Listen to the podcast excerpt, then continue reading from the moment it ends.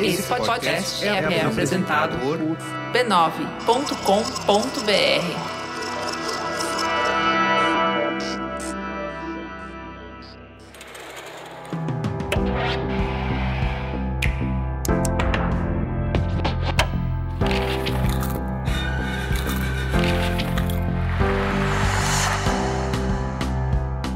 Mamileiros e mamiletes, eu sou a Juva Lauer e esse é o Mamilos Cultura, o nosso espaço para compartilhar as reflexões que tivemos a partir de produções culturais. Hoje estou sozinha, muito triste, porque Cris Bartz está de cama com influenza. Então, se você é mamileiro raiz, vai lá no arroba mamilospod no Instagram e enche a Cris de muitas mensagens para ela melhorar, para ela ficar boa e voltar logo.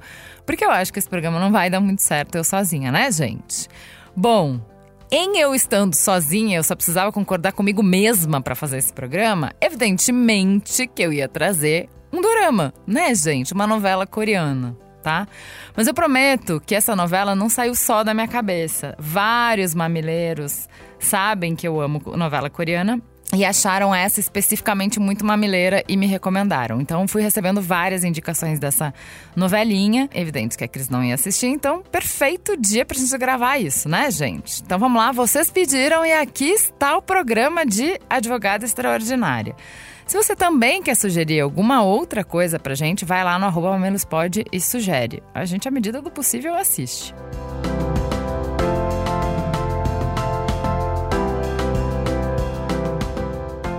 Então vamos para a sinopse.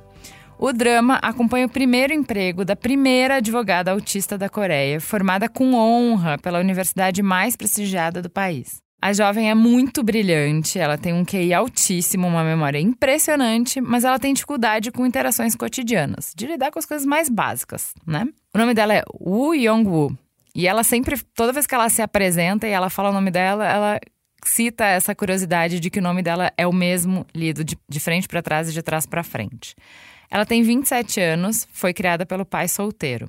Na escola, ela foi alvo de bullying, até que a Suion cruzou pelo caminho dela, virou a sua única e melhor amiga, sua defensora incansável. A cada episódio, a série mostra a advogada participando do julgamento de um caso complexo e encontrando soluções incomuns através do seu processo criativo pouco ortodoxo.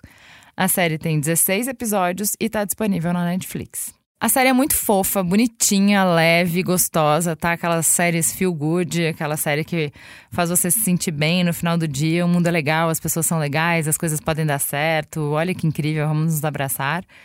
Então, já indico por ser uma série levinha, tá? O que, que foi a primeira coisa que me fez pensar, né?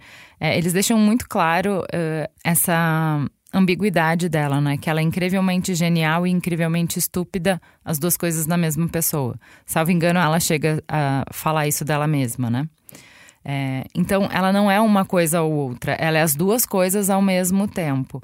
E isso depende da perspectiva, né?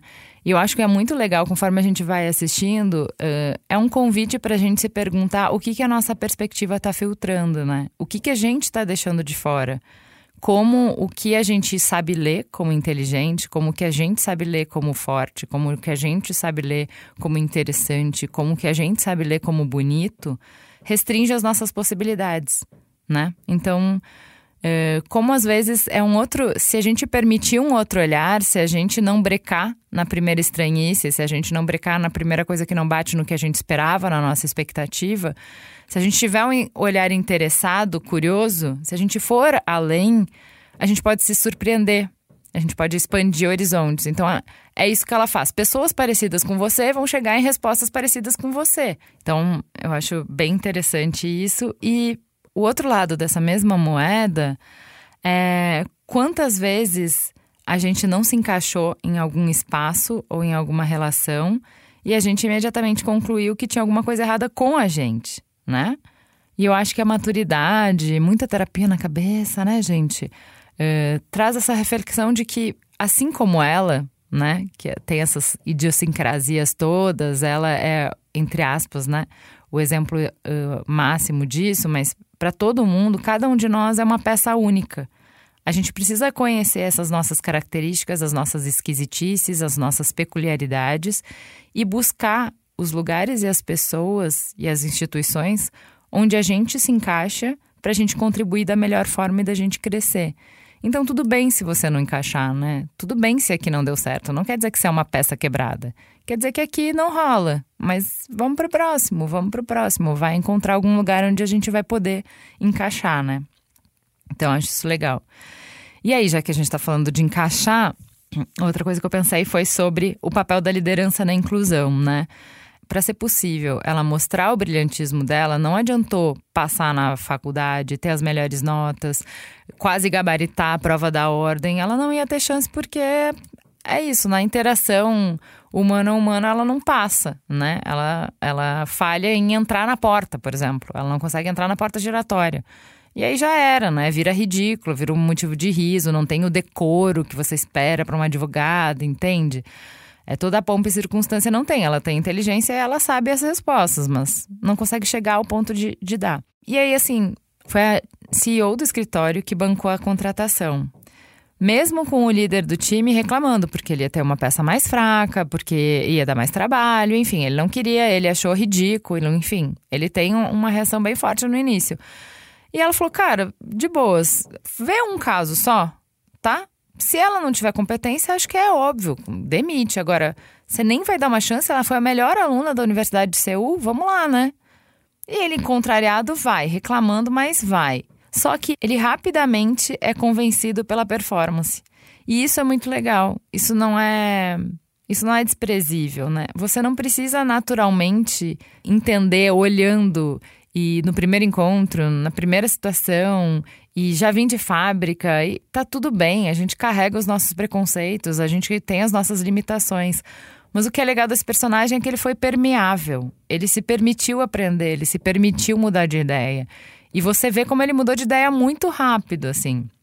É muito legal, porque a partir disso ele vai mediar os conflitos que tem dentro do time e ele que abre espaço para o U. Ele que vai criar um ambiente em que é seguro ela existir e ela trabalhar. Ele vai é, definir o que pode e o que não pode acontecer dentro daquele time para que haja respeito. Isso é muito legal, assim. Acho que outro aspecto que a série explora bem é não só o papel do líder, mas o papel de todo mundo na inclusão, né? Não basta só uma pessoa querer, né?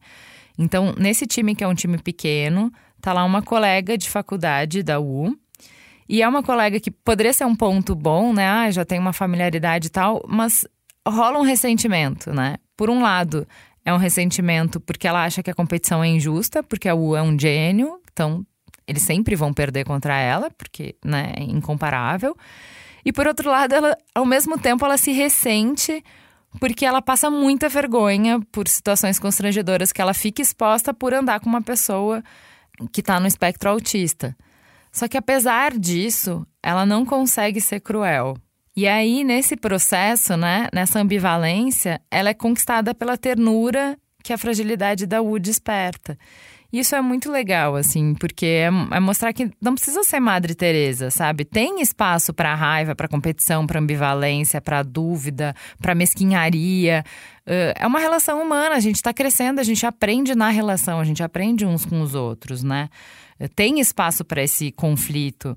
É, e é muito legal ver que nessa disputa entre vergonha e ternura vence a ternura, né? E todo mundo ganha por conta disso. Bom, eu vou falar só mais um ponto que é, é tem uma discussão bem interessante na série sobre amor, sexo e consentimento entre casais que é, uma pessoa tem deficiência intelectual e a outra não.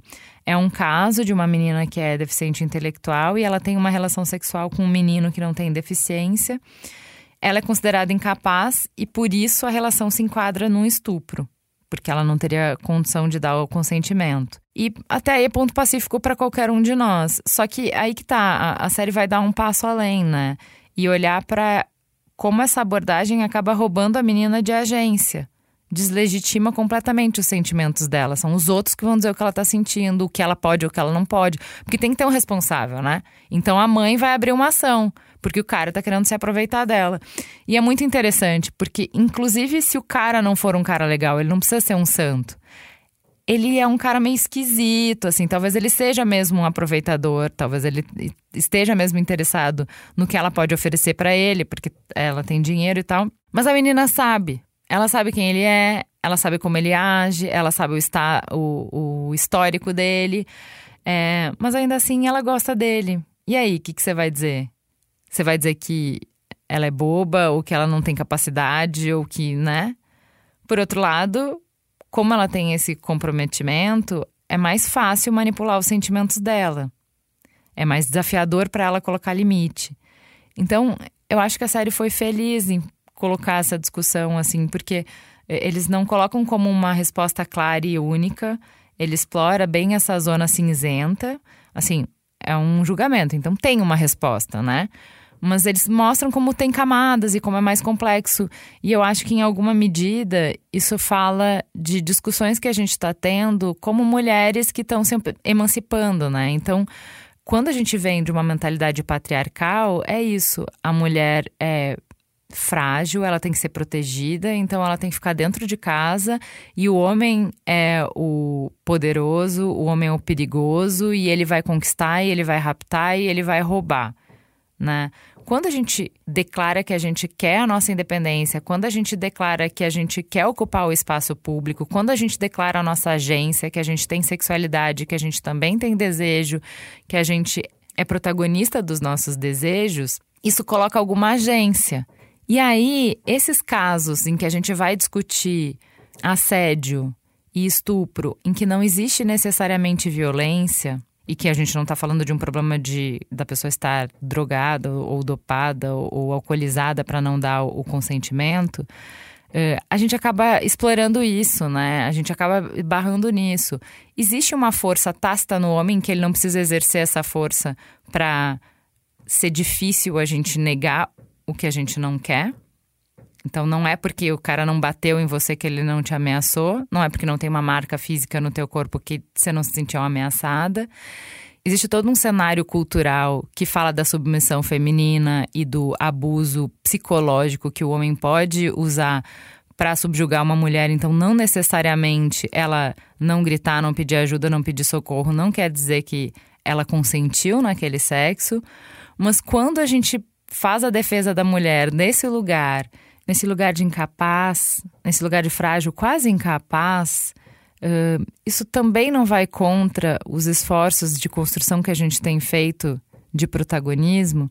Então, assim, não acho que tenham discussões fáceis e achei muito feliz o jeito que eles colocaram na série. Assim, é muito interessante como ela pede pela agência, como ela pede pela para advogada respeitar o desejo dela e o pedido dela, e ao mesmo tempo, como conforme o julgamento vai passando, ela vai se mostrando confusa com as perspectivas que ela vai aprendendo sobre o que aconteceu, né?